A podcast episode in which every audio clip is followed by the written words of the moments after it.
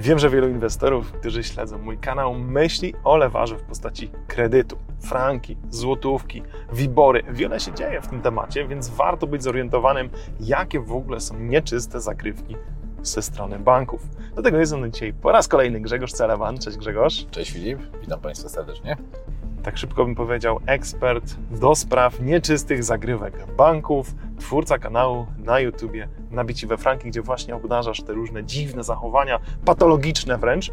I może zapytam Cię od razu, jakie największe przekręty, ewentualnie najgłośniejsze tematy teraz się pojawiły w mediach a propos banków, dokąd to wszystko zmierza, żeby nasi inwestorzy byli bardziej świadomi. Gdybym miał podsumować to wszystko, co się dzieje w mediach, a dzieje się w tej przestrzeni bardzo dużo, to chyba można powiedzieć, że to takie powiedzenie pewne jak w banku stało się najbardziej niepewne z możliwych, a przekonanie, że bank jest instytucją zaufania publicznego, jak e, być może wielu z nas do tej pory myślało, leży już spokojnie na półce z innymi bajkami. To same banki na to zapracowały, żeby ta ich opinia, ten poziom społecznego zaufania, no, drastycznie w ostatnich latach się obniżył.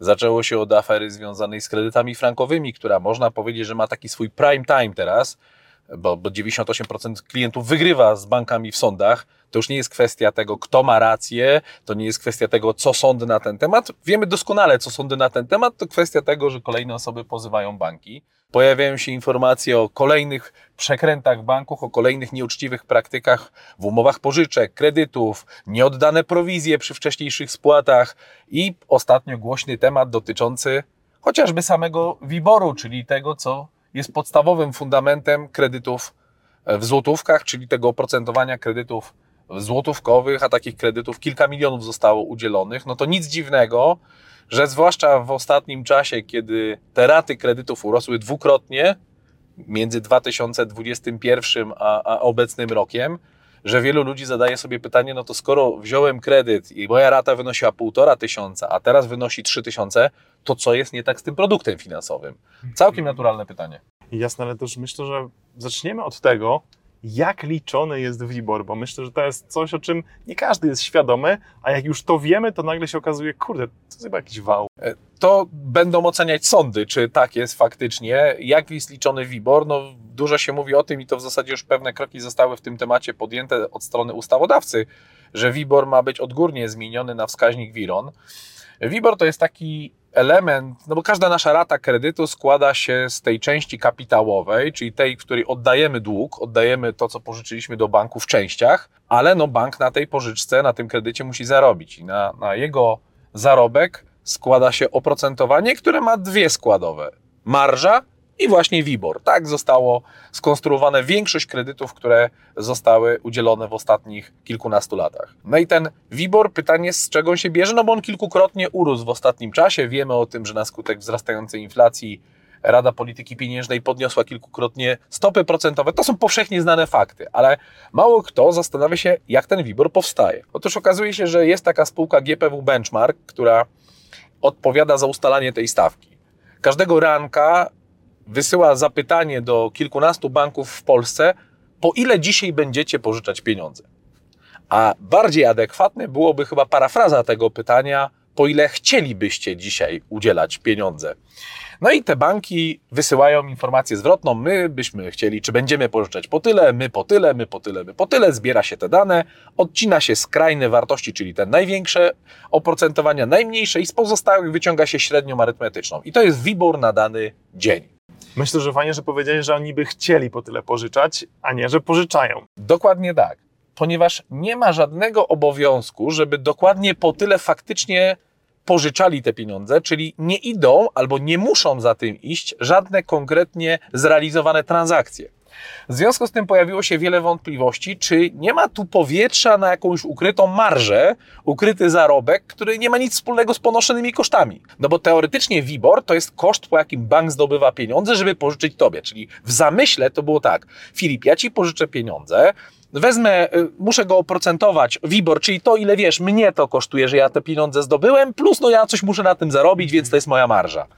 No i w takiej konstrukcji ty możesz myśleć sobie, no tak, Grzegorz zdobył te pieniądze, daje 6%, czyli tyle wynosi ten WIBOR, dał mi 2% marży, no to to nawet wspaniałomyślny jest ten Grzegorz, że pożycza tylko na 2%. A okazuje się, że finalnie żadne transakcje za tym nie idą.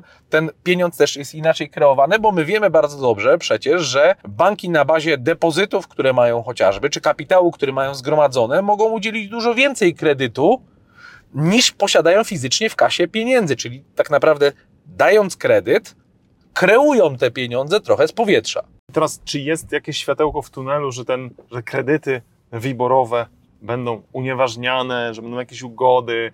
Mm, jak się teraz zachowują banki? Oczywiście nie, zakładam, że jesteśmy na tyle wcześnie, bo patrząc na kredyty we frankach, to dopiero lata później, po tym jak y, ludzie zaczęli wygrywać w sądach, coś się ruszyło. Zakładam, że tutaj jesteśmy na bardzo wczesnym etapie. Dokładnie tak. Tutaj można powiedzieć, że jest więcej pytań niż odpowiedzi.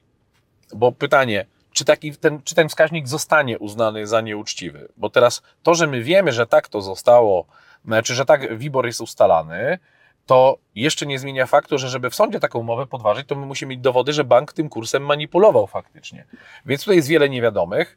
Druga sprawa, nie wiadomo w jakim kierunku pójdą orzeczenia sądów. Czy w takim, że taka umowa całkiem będzie upadać, jak w przypadku kredytów frankowych, czy w tak zwanym odwiborowaniu, że sam wibor zostanie wykreślony, a może jeszcze w kompletnie innym kierunku. Tak jak sędziowie w sprawach frankowych przez wiele lat, można powiedzieć, uczyli się, jak w takich sprawach zasądzać, no bo to nie jest jakiś. Yy, temat, w którym my mamy dwudziestoletnie doświadczenie sądzenia się z instytucją, która była uznawana za instytucję zaufania publicznego. Przy kredytach frankowych niektórzy sędziowie, którzy jeszcze do niedawna zasądzali na przykład przewalut, znaczy zasądzali to przeliczanie kursu po średnim kursie NBP, do czego nie mają podstaw do takiego naprawiania umowy, a takie wyroki się pojawiały, dzisiaj już y, jest to bardzo śladowe. No wiele lat upłynęło, zanim sędziowie nauczyli się w jaki sposób, czy też wyrobili sobie opinię jak powinni w tej sprawie zasądzać, więc myślę, że jeśli chodzi o pozwy wiborowe, to jeszcze to jest pieśń przyszłości. Pewnie musimy poczekać na różne uchwały Sądu Najwyższego, musimy poczekać na e, pytania, a później odpowiedzi Trybunału Sprawiedliwości Unii Europejskiej. Także też ja na przykład na swoich social mediach, gdzie mówię o tych e, bankowych, nieuczciwych zagrywkach, dostaję mnóstwo zapytań dotyczących kredytów opartych o WIBOR i wszystkim mówię mniej więcej to samo. Jest za wcześnie. Mhm. Trzeba poczekać, trzeba obserwować. Przykładem niech będą kredyty frankowe. Osoby, które w podobnym etapie, moglibyśmy taką podróż w czasie zrobić do roku 2014-2015, gdzie pierwsi frankowicze, już nawet nie pierwsi, a powiedzmy drudzy, trzeci pozywali banki, to do 2018 roku większość spraw wygrywały banki w sądach. A pozwać bank można raz. Teraz pytanie, czy ja chciałbym być takim prekursorem, który pójdzie z maczetą w tą dżunglę, będzie wycinał te, te, te bambusy, prawda, i jednak na koniec dnia przegra sprawę i nie będzie można nic z tym mhm. fantem zrobić? Ja jestem gotów poczekać na to, jak rozwinie się sytuacja i to samo doradzam moim widzom. Wróćmy do wyboru. Banki podsuwają już e, możliwości aneksowania umów, żeby przejść na wskaźnik WIRON. Czy ten WIRON jest lepszy i czy powinniśmy taką e, taki aneks podpisać. Wiron jest wskaźnikiem, który poniekąd rozwiązuje problem tych wątpliwości co do tych zależności pomiędzy oprocentowaniem, po jakim banki rzekomo chcą pożyczać, a transakcjami, ponieważ Wiron jest ustalany na bazie transakcji, które były zawierane w dniu wczorajszym. Mhm. Czyli ma bliższy związek z tym, jak faktycznie, jaki był faktycznie koszt pozyskania tego pieniądza. Już co prawda pojawiły się jakieś pierwsze pomyłki w ustalaniu tego Wironu, ale można zakładać, że to, to gdzieś tam zostanie wyprostowane. Natomiast banki nauczone na kejsie Frankowiczów chcą zawczasu zapobiec masowym pozwom o WIBOR. Dlatego wysyłają między innymi te aneksy. Od razu odpowiem. Nie ma kredytobiorca obowiązku, żeby podpisać taki aneks. Nie ma. Dlaczego? Bo zmiana z WIBORu na WIRON jest odgórna, z inicjatywy ustawodawcy. Nie wymaga to żadnego aneksu.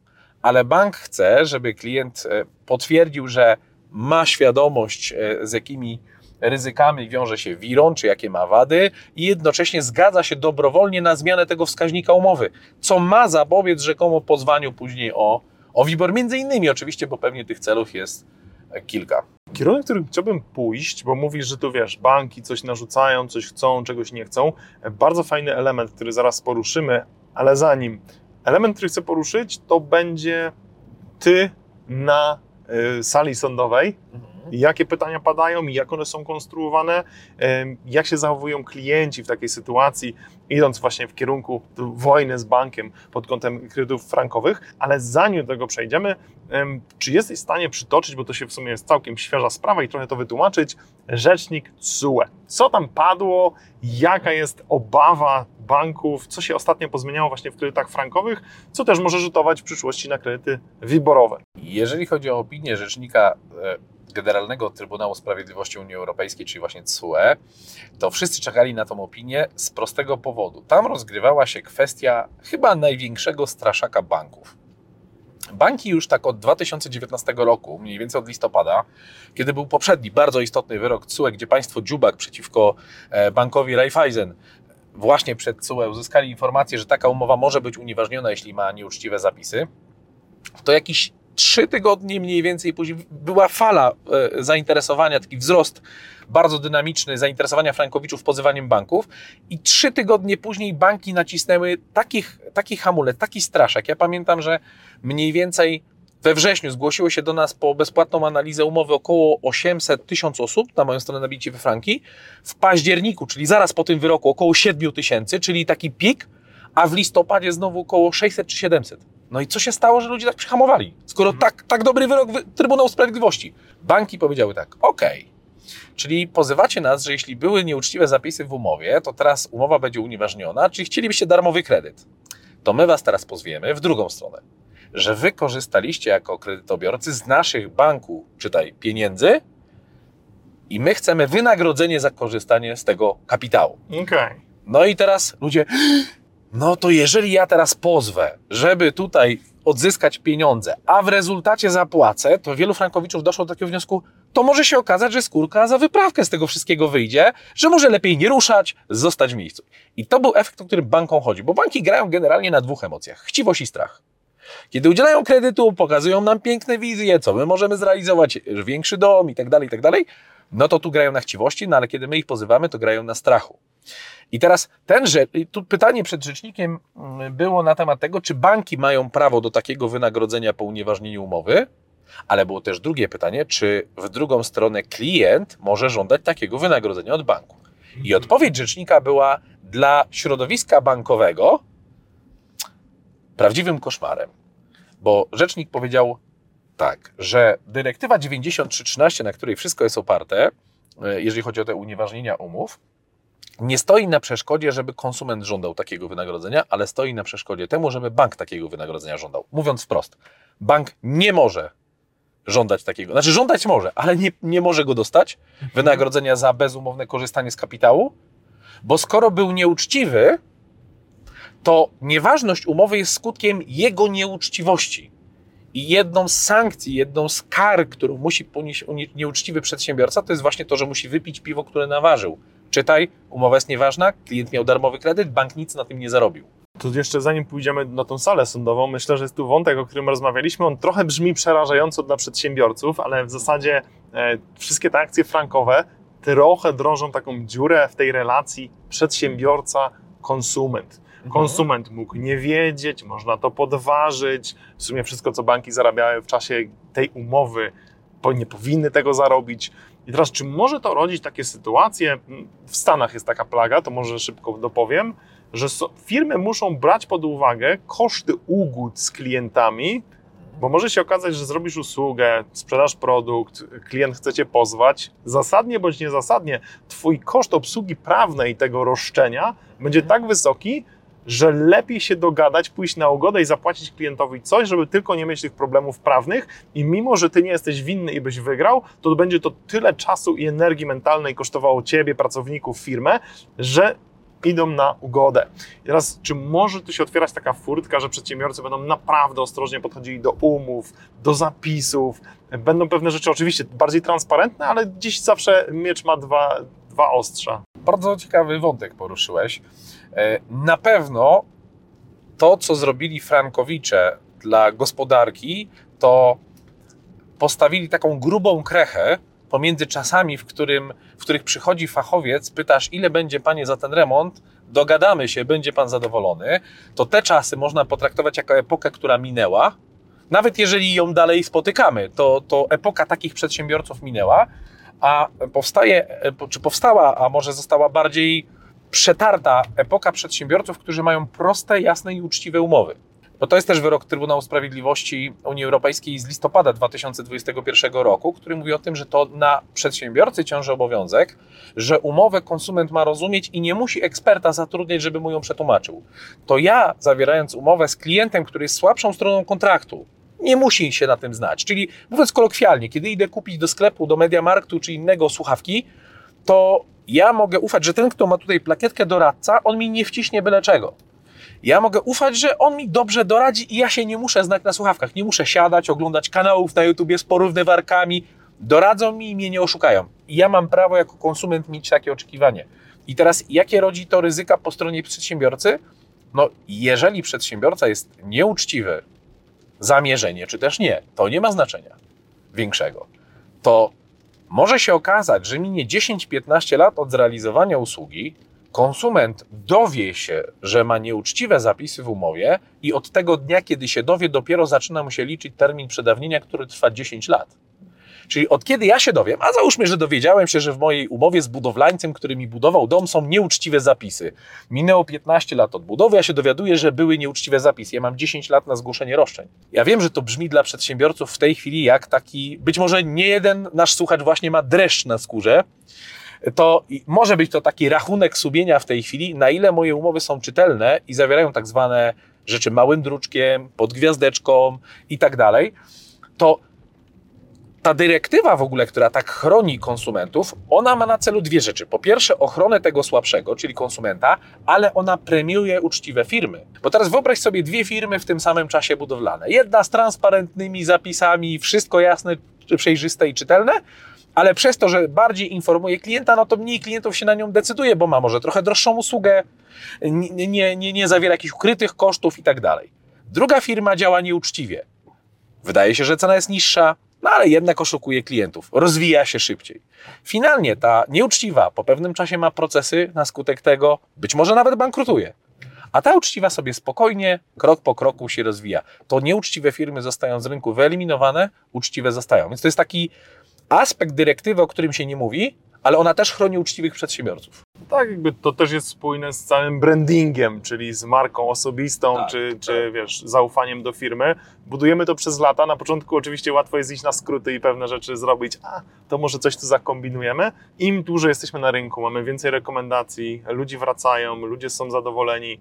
E, też jak opowiadaliśmy przed odcinkiem, rozmawialiśmy o tym, jak wy działacie e, właśnie pod kątem współpracy z frankowiczami, e, no to też mam takie wrażenie, że że cały czas aktualizujecie, jesteście na bieżąco z tym wszystkim e, i jest wiele kancelarii, która robi to jakoś tak dziwnie, trochę naokoło. Sama kancelarie, które wiesz, walczą z bankami. Same czasami mają zapisy, które można podważyć prawdopodobnie w przyszłości, bo na przykład e, w zapisach umów z kancelariami znajdują się takie zapisy, które mówią o pobieraniu honorarium już po wygranej sprawie od sumy korzyści. Przy czym konsument, czyli taki klient, jak zapyta, a co to jest suma korzyści, y, panie mecenasie? No, suma korzyści to, to panie Filipie jest y, to, co odzyskamy. No to to konsument może wiedzieć, tak? Bo w pozwie ma jakąś kwotę tego, co wpłacił, o to idziemy. Od tego łatwo jest policzyć, na przykład dajmy na to 10%. Jestem w stanie policzyć, to jest, no idę od 200 tysięcy, 10% to jest 20 tysięcy, znam cenę. No ale są kancelarie, które na przykład pobierają procent od uzyskanych korzyści w postaci zmniejszenia salda zadłużenia ale dług, ponieważ zapisany jest we franku, to zależy od kursu tego franka. I teraz sprawa to w, w, takiej sytuacji oznaczałoby, że jeżeli mój dług na przykład dzisiaj to jest pół miliona, a franku rośnie, to ja mam dług 700 tysięcy. Strzelam, tak? Przykładowe kwoty. To ka e, wynagrodzenie kancelarii rośnie wraz z wzrostem kursu franka, czyli kancelaria, która broni przed nieuczciwymi praktykami banków, e, sama czasami ma zapisy, które nie do końca są czytelne i transparentne. Albo na przykład są zapisy, w umowach z kancelariami wyobraź sobie, że jeżeli na skutek wyroku zostaną zasądzone do zwrotu franki, bo jak ktoś wpłacał franki po ustawie antyspreadowej do banku, to bank musi oddać to, co klient wpłacił, czyli nie może tego przeliczać, oddaje franki. I są kancelarie, widziałem takie zapisy na własne oczy, mówią, że franki, które sąd zasądzi, my ci przeliczymy po kursie tam x albo z dnia i tak dalej. No ale to są pieniądze konsumenta. Dlaczego kancelaria ma je przeliczać na złotówki, nie? U nas jest to rozwiązane tak, że klient zakłada konto walutowe, my te franki, które sąd ma, klient ma zasądzone, oddajemy mu na konto. I czy on je chce sprzedać, czy chce trzymać franki, to już jest decyzja klienta, więc no to, to, to na pewno też warto zwrócić na to uwagę. Dobra, wiemy już jak to wygląda i czasem faktycznie można zapłacić 200 tysięcy kancelarii, czego się nie spodziewaliśmy, ale wróćmy na salę sądową, bo myślę, że to jest taki element stresujący. Nie każdy wie, że jak będzie e, załatwił. Ja bym się spodziewał, że jak mam kredyt we frankach, to ja nie będę musiał chodzić do sądu, nie będę się musiał stresować, a jednak jest to stresujący element. Jak to wyglądało? Bo wiem, że ty też e, jesteś zaangażowany, byłeś na sali sądowej, odpowiadałeś jako świadek, czy jako kto? Jako strona, która pozywała bank, bo mhm. nawiązujesz pewnie do tego, co, co, o czym rozmawialiśmy przed mhm. nagraniem. E, mianowicie 4 stycznia został ogłoszony wyrok w mojej prywatnej sprawie frankowej, gdzie ja pozywałem mBank wraz z moją małżonką Ewą i wygraliśmy właśnie stwierdzenie nieważności umowy. Dokładnie wyrok brzmiał tak, że nie istnieje stosunek prawny pomiędzy Ewą i Grzegorzem Celeban, a Brebank SA w postaci kredytu hipotecznego o numerze i tak. Co znaczy, że umowa jest nieważna. Mhm. To był wyrok, który był skutkiem rozprawy, która odbyła się 20 grudnia, która trwała około godziny czasu. Odbyła się zdalnie przez Microsoft Teams, także siedzieliśmy przy biurku w miejscu, w którym nagrywam większość odcinków e, na moim kanale, to tam siedzieliśmy i tam przez te okienka, tak jak, jak zdalne lekcje za czasów pandemii, no to tak wyglądała rozprawa. Była pani sędzia, e, był pra, była pani prawnik banku, pani mecenas, która reprezentowała nas, no i my dwoje. Ta rozprawa trwała około godziny i łącznie zostało nam zadane 47 pytań. Z tego 19 bodajże pytań zadał sąd, a 28 pytań zadała prawnik banku. No, trzeba przyznać, że porównując to z innymi rozprawami, było to dosyć dużo, bo zazwyczaj te rozprawy tyle nie trwają, zazwyczaj nie ma aż tylu pytań, ale pojawiały się pewne ciekawostki. Oczywiście, czy jest to w jakiś sposób stresujące, nawet dla mnie, dla osoby, która na co dzień się tym zajmuje, kiedy ja byłem tą stroną, która ma odpowiadać, no to jest jakiś rodzaj napięcia, ale też byłem bardzo dobrze do tego przygotowany, więc e, wiedziałem, czego się mogę spodziewać. Zresztą nagrałem na ten temat dwa odcinki na moim kanale, gdzie wszystkie te pytania zreferowałem i co odpowiadałem na ten temat, ale pewnie pytasz o to, jakie pytania były podchwytliwe, tak? Tak, tak. Bo to wyczułem tam w, e, gdzieś w tle twojego pytania. No to na przykład prawnik banku w pewnym momencie pyta, a proszę mi powiedzieć, e, czy w momencie, kiedy brał pan kredyt, oceniał go pan jako korzystny? No i tutaj jest taki mały haczyk, no bo prawnik banku chciał się przytrzymać tego, no, że skoro był korzystny, to dlaczego my się tu w ogóle w sądzie spotykamy, skoro kredyt był dobry. Ja odpowiedziałem natomiast zgodnie z prawdą, bo w sądzie trzeba odpowiadać zgodnie z prawdą, że no, moja pamięć jest dosyć dokładna, ale nie pamiętam, co myślałem na temat udzielonego kredytu 15 lat temu. Pamiętam tylko, że cieszyłem się, że jako 23-letni człowiek, e, w ogóle bank rozpras... 25-letni e, człowiek, bank poważnie w ogóle bierze mnie jako kredytobiorcę i chce mi ten kredyt dać. Ja byłem zestresowany, pamiętam tą sytuację pani Ania z banku, która podpisywała z drugiej strony tą umowę, była dużo presja czasu na, na to, żebyśmy szybko podpisali, tam jeszcze nam dosprzedali kartę kredytową, żeby obniżyć marżę i tak dalej. Za nami czekali już następni na... Myśmy się stresowali, czy dostaniemy w ogóle kredyt, żeby nam mieszkanie nie uciekło. No i jak ta, ta pani pracownik banku już podpisała ten kredyt, to my tak spojrzeliśmy na siebie z Ewą i tak mamy to. Nie ucieknie, nie?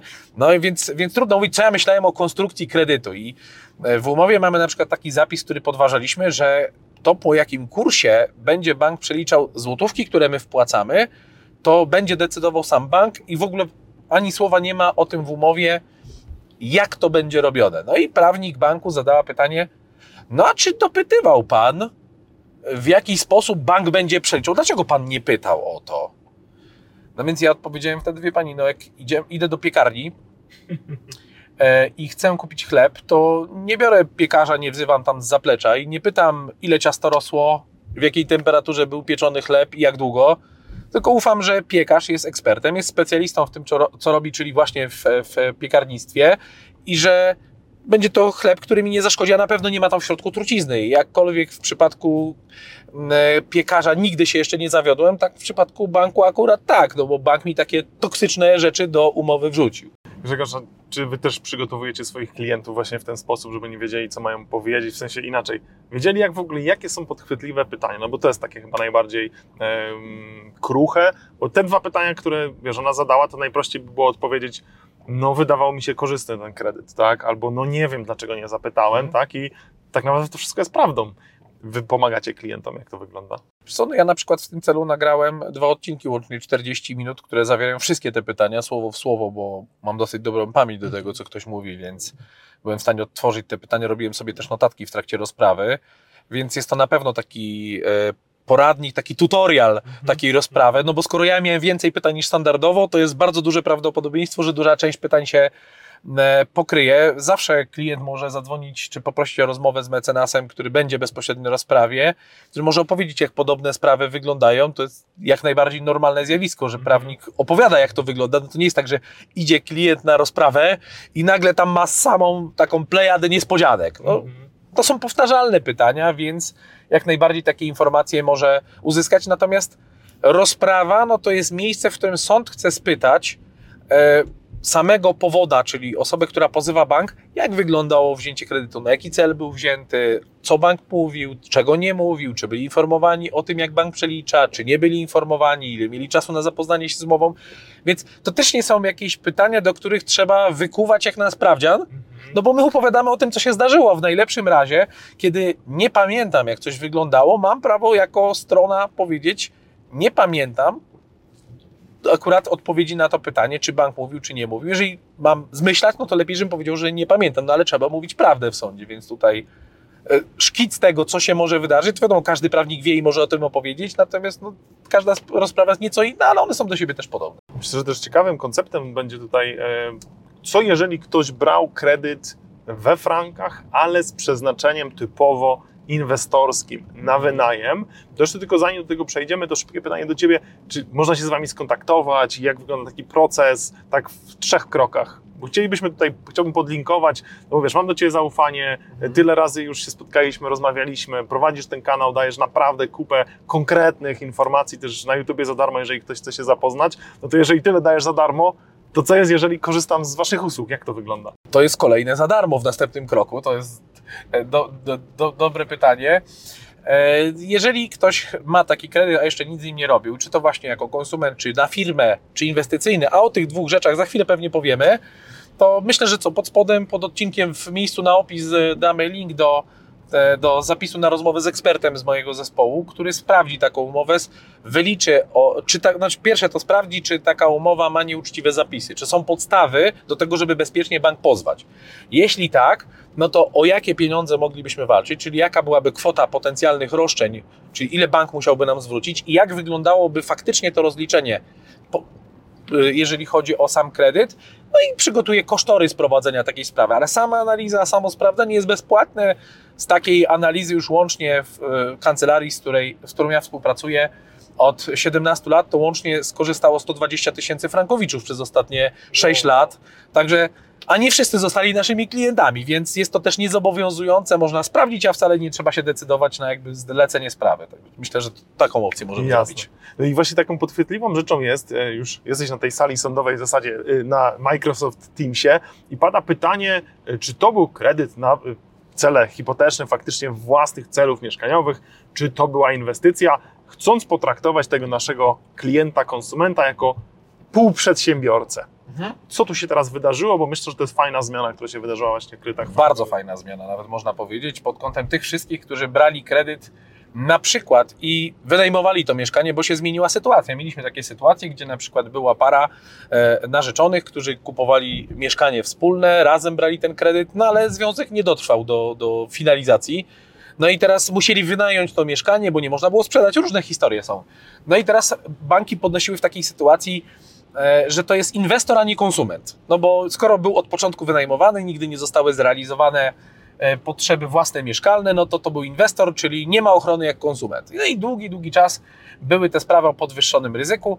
Natomiast bardzo fajna rzecz stała się w maju zeszłego roku. Sąd Najwyższy analizując sprawę, co prawda konsumenta, jeżeli chodzi o kredyt frankowy, analizując w ogóle tą konstrukcję, bo y, co zostało podważone. Jeżeli mówimy o tym, że bank udzielając tego kredytu niefrankowego, czyli indeksowanego do franka, ale ja mówię o nim niefrankowy, bo on nigdy we frankach nie był, pożyczył złotówki przez e, pierwsze przynajmniej 3-4 lata do ustawy antyspreadowej w 2011 roku nie można było samemu wpłacać franków, więc klient wpłacał złotówki. to zarówno w jedną, jak i w drugą stronę. Kiedy udzielał nam kapitału, to zapisując dług we franku, zastosował własne kursy i tu sobie doliczył trochę własnej marży ukrytej. Jak pobierał od nas raty, to brał od nas złotówki, a odliczał nam we franku, więc ten przelicznik również tym suwaczkiem sobie sam manewrował, nie pytając konsumenta. I tutaj umowy nie, nie zawierają żadnego ograniczenia, jak daleko ten suwak mógłby mhm. pójść do góry. Czyli mówiąc czysto hipotetycznie, gdyby bank dzisiaj na przykład, kiedy frank kosztuje tam 4,75, przedwczoraj kosztował, jak sprawdzałem, powiedział nam, że on franka liczy po 10 zł, to umowa daje mu do tego prawo. A jak mi się nie podoba, to mogę iść do sądu, nie? Ale najpierw bank będzie windykował. No i teraz to jest nieuczciwy zapis, bo jedna strona ma pełną władzę nad tym, ile wynosi mój dług i ile wynosi każda kolejna rata. To jest nieuczciwe w takich stosunkach pomiędzy stronami. Narusza to tak dobre obyczaje. I teraz do tej pory, jeżeli chodzi o przedsiębiorców czy inwestorów, którzy jako przedsiębiorcy byli traktowani, banki się powoływały na to, że istnieje swoboda zawierania umów. Czyli swoboda zawierania umów mówi o tym, że my jako przedsiębiorcy, jak się dogadujemy ze sobą, to się możemy mówić, jak nam się podoba. I Sąd Najwyższy stwierdził, że taka konstrukcja, w której między mną a tobą, gdyby była taka umowa, a ja mogę suwakiem zmieniać twój dług i zmieniać twoją ratę, jak mi się podoba, to ona się nie mieści w tym, że możemy się umówić jak chcemy. Czyli mówiąc wprost, swoboda umów mówi o tym, że możemy się umówić jak chcemy, ale nie aż tak. I teraz to się zmieniło, że Sąd e, Najwyższy powiedział, że taka konstrukcja, w której ja mam taką władzę nad naszym kontraktem, gdzie jest, jest on dwustronny, to ona się nie mieści w tej swobodzie zawierania umów i jest niezgodna z kodeksem cywilnym. I to otworzyło drzwi do tego, że przedsiębiorcy w sądzie gospodarczym mogą pozywać dzisiaj banki również o unieważnienie takich umów. I druga sprawa, mogą robić to też inwestorzy, którzy na przykład brali kredyt frankowy pod zakup nieruchomości. Tu jest w ogóle ciekawa sprawa pewnie, ja pamiętam wiele Twoich filmików, na których Ty też pokazywałeś takie proste wyliczenie, no, jak oszacować, czy inwestycja będzie się opłacać. No to patrzę, ile będzie wynosiła lata kredytu, kalkuluję, ile mogę wziąć za najem, no i tu jestem w stanie policzyć jakąś rentowność takiego najmu. Zgadza się, czy nie? Jasne, że tak, tylko że jak masz to we franku albo na zmiennej stopie, no to wiadomo też, że to, to jest tylko aktualne na dzień wyliczeń, Dokładnie a tak. później już niestety nie. No ale teraz wyobraź sobie inwestora, który zaczyna który bierze taki kredyt w 2007-2008 roku. Frank jest najniższy, w, kurs franka do złotówki jest najniższy w historii. No i posłużę się danymi ze swojego kredytu. My wzięliśmy kredyt na 185 tysięcy złotych. W złotówkach wielu ludziom nie wychodziła w ogóle zdolność, więc kredyt indeksowany do franka był jedyną opcją. My mieliśmy zdolność na kredyt w złotówkach i nam rata tam wychodziła 1300 zł, a indeksowana do franka 850 zł. I gdybym to mieszkanie kupował pod wydajem, to za taki najem w tamtych czasach mógłbym wziąć powiedzmy 1000 zł. W złotówkach to nie byłoby sensu robić takiego zakupu. A we frankach, proszę, zostaje 150 zł górki. No ale później wiadomo, co się stało. Kryzys, upadek Lehman Brothers, kurs franka w stosunku do złotówki poszedł e, do góry. No i rata kredytu w najgorszym momencie wynosiła 1300, w tej chwili już wynosi nawet 1400 zł. I teraz, jeżeli taki inwestor wziął, kalkulując, nawet mając większą rezerwę, no to prawdopodobnie albo dopłaca dzisiaj tego kredytu, w najlepszym wypadku wychodzi na zero. To, to również nie jest uczciwe, że taka strona kontraktu, jaką jest inwestor, przez bank jest w taki sposób charge'owana, jeśli chodzi o tą ukrytą marżę, nie tylko jeśli chodzi o wzrost kursu franka, tylko niezależnie po ile jest frank, bank i tak dolicza swoją marżę. Podam Ci przykład sprzed dwóch dni, bo to sprawdzałem. E, kiedy dwa dni temu frank wynosił 4,75, wiesz po ile przeliczał go Bank Millennium? Przy spłacaniu kredytu? Tak, wpłacasz ratę, po ile oni liczą franka, chociaż średni kurs NBP to 4,75. Zakładam, że około 3% różnicy. 4,96, czyli 21 groszy różnicy na jednym franku. Jeżeli twoja rata to 1000 franków, no to 210 zł więcej na racie ukrytej marży. No brzmi jak marzenie po stronie banków. No dobra, ale to teraz tak, jeżeli mamy te kredyty, tak to wszystko wygląda, no to czy jest jakaś no, szansa, nie szansa, no bo część banków na pewno nie udźwignie tak dużego ciężaru, albo już nie udźwignęła, nie wiem, czy w ogóle chcemy o tym podyskutować. Dużo mówi się w kontekście kondycji banków o w ogóle i rozwiązaniu problemu frankowego, bo to, o co pytałeś chyba parę minut temu, e, czyli opinia rzecznika generalnego CUE, i to, że banki nie mogą z tego straszaka skorzystać, czyli że klienci nie będą musieli płacić wynagrodzenia za to, że korzystali z kapitału, czyli jest ta sankcja darmowego kredytu, ale klienci będą mogli pozwać bank w drugą stronę i to, to też trzeba powiedzieć sobie jasno. Rzecznik powiedział, że dyrektywa unijna nie stoi na przeszkodzie takiemu roszczeniu, co nie oznacza, że sądy będą to zasądzać. To też jest pieśń przyszłości. Tutaj hamowałbym entuzjazm. Pewnie pierwsze sprawy jakieś pilotażowe pójdą, a to jak sądy będą zasądzać, pewnie będzie też niejednorodne od razu. Natomiast banki zaczęły, w ogóle w temacie ustawy, jakbyśmy prześledzili sobie na osi czasu, co się działo. W 2015 roku pojawi, i to była presja Frankowiczów, żeby wprowadzić ustawę i ustawą rozwiązać ten problem. Wtedy banki powiedziały, co? Jaka ustawa? Przecież jest swoboda zawierania umów, proszę bardzo, idźcie do sądu, jak uważacie, że umowy są nieuczciwe. Minęły trzy lata, zaczęła się szala przechylać, bo na początku banki wygrywały, w 2018 już było pół na pół, no to znowu pojawia się temat ustawy frankowej, która by rozwiązała globalnie problem. Banki mówią, ale zaraz, konstytucja! Ustawa byłaby wbrew konstytucji. Poza tym zachwiałoby to sektorem bankowym. Mija 5 lat. Dzisiaj nie jest pół na pół wygrane, tylko mecz Frankowicze kontra banki to jest 98 do 2. Ło. No i teraz banki mówią, jeszcze ta opinia rzecznika, no i nagle Związek Banków Polskich mówi, ustawa frankowa zrównoważyłaby sytuację wszystkich kredytobiorców. Nie? Także widać, jak fajnie ta narracja się zmienia w zależności od kontekstu. No i jakie są pomysły? Pierwszy pomysł, jaki się pojawił na ustawę, ale to nie był pomysł nikogo z osób rządzących, tylko to pomysł y, podsunięty przez, tak się wydaje, chyba zainteresowaną stronę, to tak, zróbmy masowe przewalutowania, czyli taki wariant węgierski. Przewalutujmy po jakimś tam kursie obecnym te, te kredyty, no i tak rozwiążmy ten problem. Ewentualnie zaproponujmy ugody właśnie na tego typu wariancie. A jeżeli ktoś nie weźmie ugody, to w tym momencie, jak pójdzie do sądu i wygra, to od korzyści zapłaci stuprocentowy podatek. No i to się rozeszła taka wieś. I znowu niektórzy Frankowicze, pamiętam ile osób pisało do nas na, na, na naszym kanale, czy tam na Facebooku, co z tym podatkiem od korzyści? No to jest raczej pomysł, który nie ma szans w ogóle przejścia. To taki poszedł, y, poszedł straszak, zrobił trochę hałasu, ale kiedy zapytano, zapytano na samej górze w kancelarii prezydenta, to się okazało, że na stole nic tam nie leży i prezydent nic nie analizuje, bo jeszcze nic nie ma w postaci papierowej, żadnej konkretnej propozycji. No to teraz to chyba, no dzisiaj albo wczoraj pojawiła się inna opcja, że być może zostaną złagodzone wymogi kapitałowe dla banków. Co to oznacza? Każdy bank ma swoje wymogi kapitałowe. Kapitał banku, no on się bierze z dwóch źródeł. Pierwsza to pieniądze, które pożyczą inwestorzy, czy tam włożą inwestorzy albo akcjonariusze, albo z zysku, który nie zostanie wypłacony jako dywidenda, czyli mamy kapitał, a drugim źródłem pozyskania kapitału jest dług, czyli albo pożyczki od innych banków, albo depozyty samych klientów. I teraz, czyli to, co mamy na kontach trzymamy. To, I te dwie składowe to dają jakiś taki bufor, który banki mają, no bo z działalnością banku, jak każdej innej firmy, wiąże się ryzyko. Czyli coś może wyjść, coś może nie wyjść. No i na to ryzyko, które może się wydarzyć, bank musi mieć bufor w jakimś tam stosunku.